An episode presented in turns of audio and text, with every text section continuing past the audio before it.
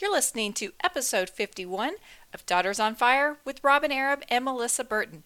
In this week's episode, Robyn and I are going to talk about the difference between time and energy. As caregivers, we have lots on our plate, and sometimes it's needed to take some of that pressure and responsibility off and delegate it to other people. But how do you choose what you want to get rid of? If you're just choosing based on what takes up the most time, you might not be looking at the whole picture.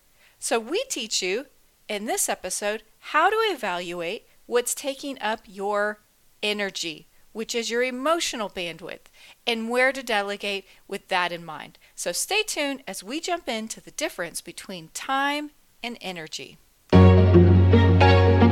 Are you stressed, burned out, and looking for answers as you care for an aging parent? If you are, this podcast is for you.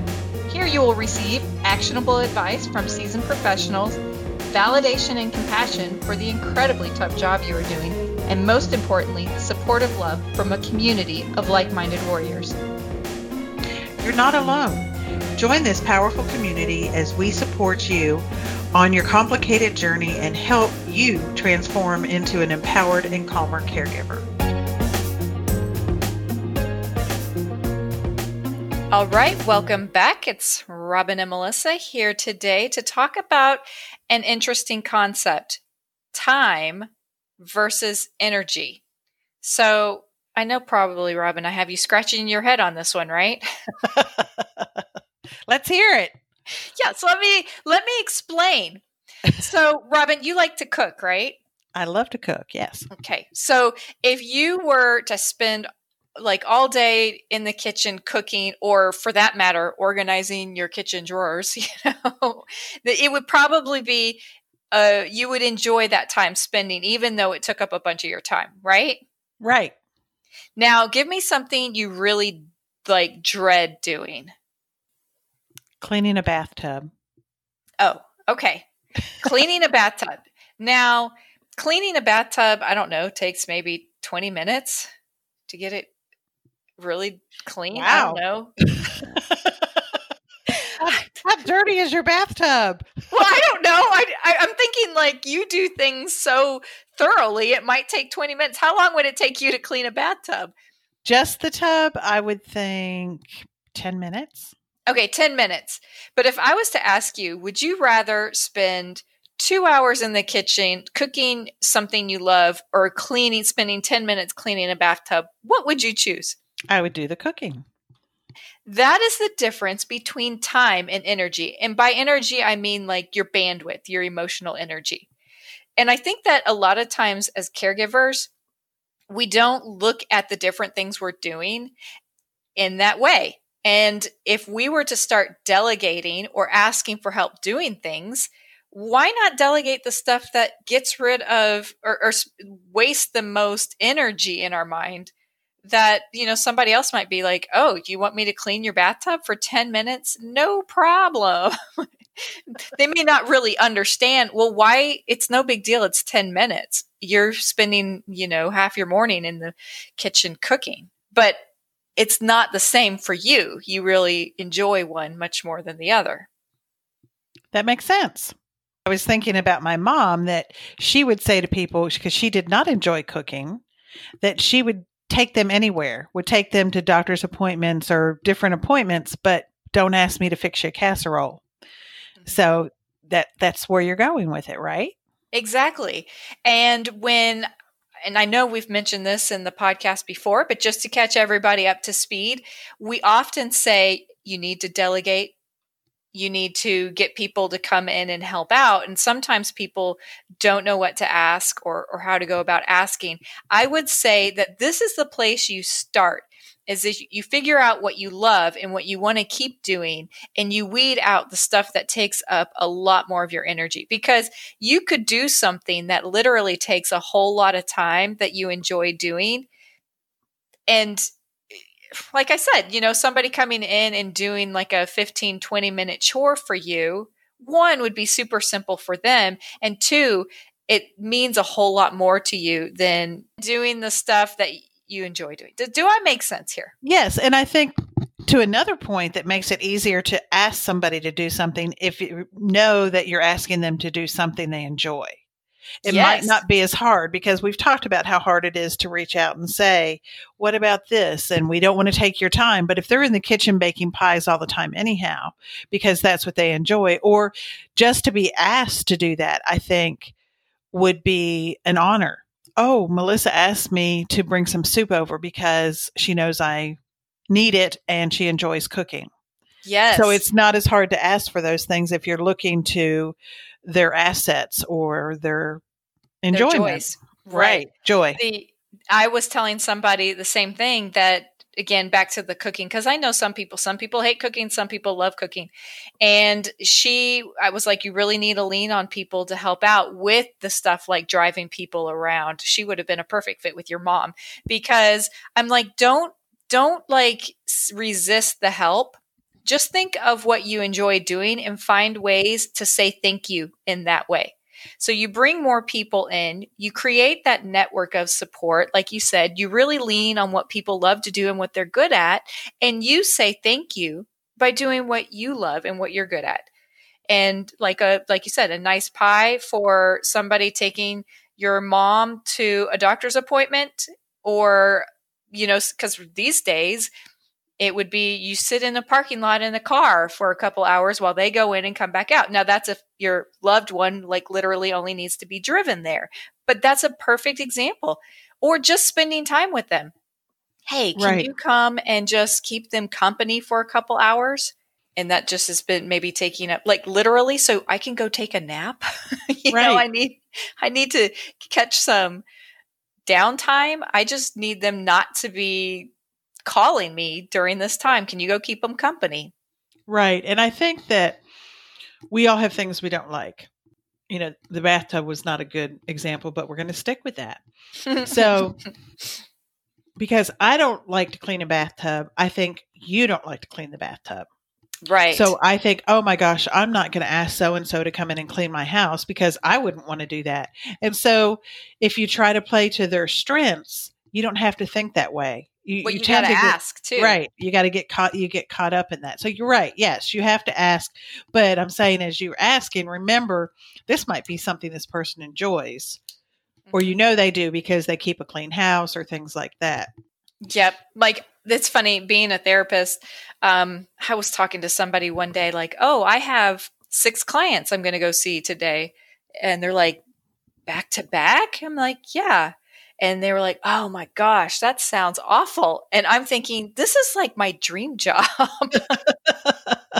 I could talk to people all day long and and sit there with them and help them process through even if it's very difficult emotions and experiences. That's that's my groove, right? so 6 hours of doing that is nothing. And so like if people needed to call me for support or, hey, Melissa, can I talk this through with you? That's definitely up my alley. Um, but, you know, organizing my kitchen. Actually, that's not true. I kind of do like organizing my kitchen cabinets, but I have to be in the mood to do so. right. I don't like dusting. Do not like dusting. All day long, I could pay someone to dust for me. well, and I think it's funny too because when you're talking time versus energy, and I I know friends, and and I did this myself. Oh, I got to do that check in. I got to do the call, and you dread the call. Literally, the call probably lasts five minutes because, hi, how are you? What'd you do today? And that's about all you're going to get, especially if you've got somebody who's suffering from dementia. But it does get tedious and we get caught up in, oh, I just don't want to do it. Now, most likely, the joy that that five minutes causes your loved one is unmeasurable. Mm-hmm. mm-hmm. But we do get caught up in that time versus energy. You don't have the time to do it, or you don't have the energy to do it. And I think that might fall under energy of, I just don't want to do that today. Mm-hmm. And, and it gets frustrating and builds from there. But it was when we were talking about this podcast, back when my mom passed away, she she she died in the hospital, and then we went over to the facility to gather up all of her things because I guess we just didn't really know what we were doing. I mean, we were just in grief and, and traveling on. So they had cleaned out her room and they had taken some of her stuff and put it somewhere. And we were trying to find it. Well, my daughter and I sit down on the couch in the little lobby of the uh, nursing home. And these two ladies are there and they're talking. And we, we got quite the chuckle out of these two ladies. I don't know if they even knew we were there or not, but they were talking back and forth about things. And then the one woman goes, Oh, I guess I'll go to my room and call my daughter, get that over with. And Alex and I laughed and laughed about that. And then, but it made me think sometimes they get just as tired of their time and energy as well. My daughter expects me to check in. If I don't check in, they're going to think that I'm dead.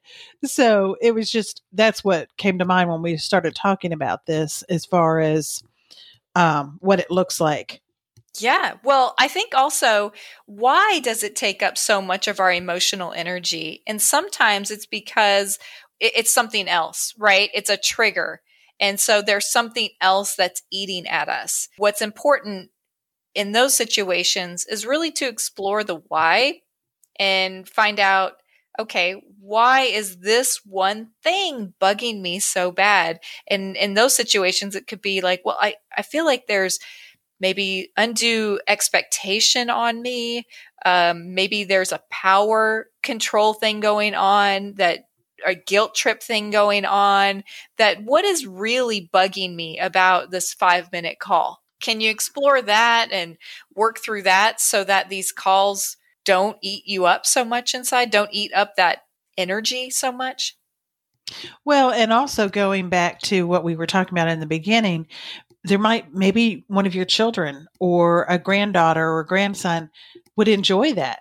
So maybe put that to them to check in or take turns checking in that it doesn't feel like a burden as much as it would a joy. Because you know it's a joy for those who are receiving it and maybe not. They might be in the middle of their program and they don't want to be bothered by you calling and asking how they are today. Mm-hmm. oh i can always tell when i call my mom and she's like watching her hallmark channel right? Oh. finally finally we've gotten to the point where i'm like mom are, are you watching a show? Yeah I'll, I'll call you back. Okay. You call me back. Because if i try to keep her on or vice versa if she tries to keep me on we'll we'll just be distracted and resentful. Not a good combo. Not a good combo. But yeah, knowing the you know what your strengths and desires and joys are and knowing what other people's are can make the team building a more pleasant experience and really let it be a team building thing because another thing we run into we like to preach here is that it all usually one person is the catch all, right? And a lot of resentment can come from that. It's like, one more thing I got to do, one more thing I got to do. We've really got to get into the habit of building the team and utilizing the team. And I'm going to talk about football for a second here because um, you can always tell an amazing football team and an amazing leader when they're awesome but they also make everybody on the team awesome. Whereas there's one person that's awesome, but they usually as a team don't get overly successful because it all the the failures, the good and the bad all fall on them.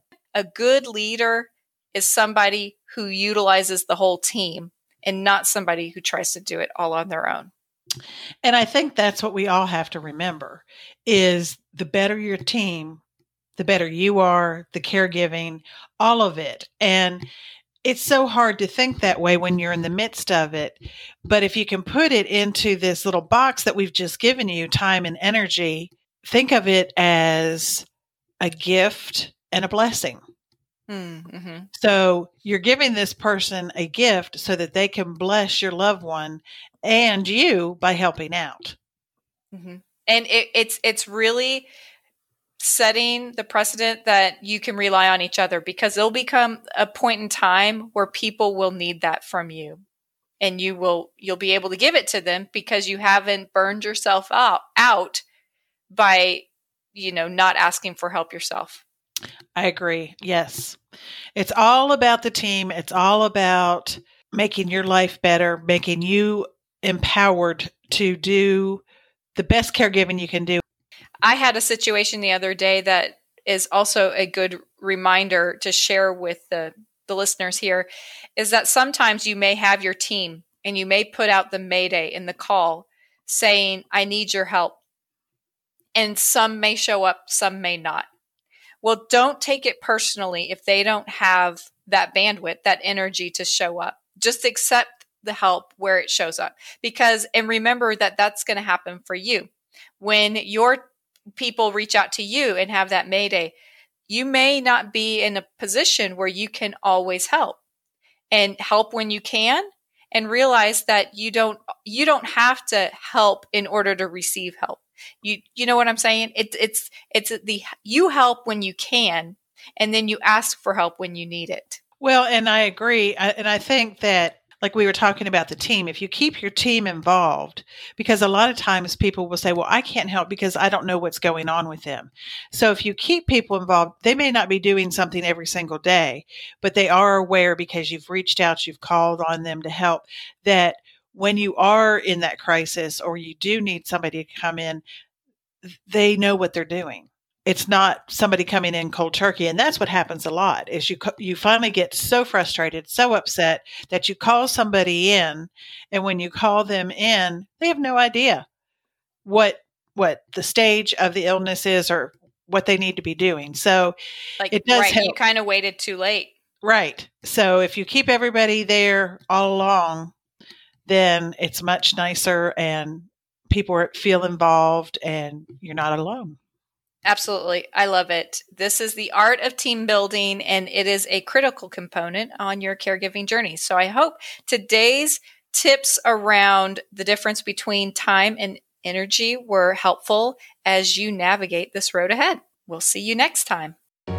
We hope you enjoyed today's episode and ask that you subscribe to this podcast. If you find this podcast helpful, please leave a review so we can reach more women like you.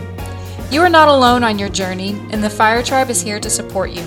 Check us out at daughtersonfire.com and our Facebook group for more support and resources. Until next time, remember, you are the fire that fuels the engine of life.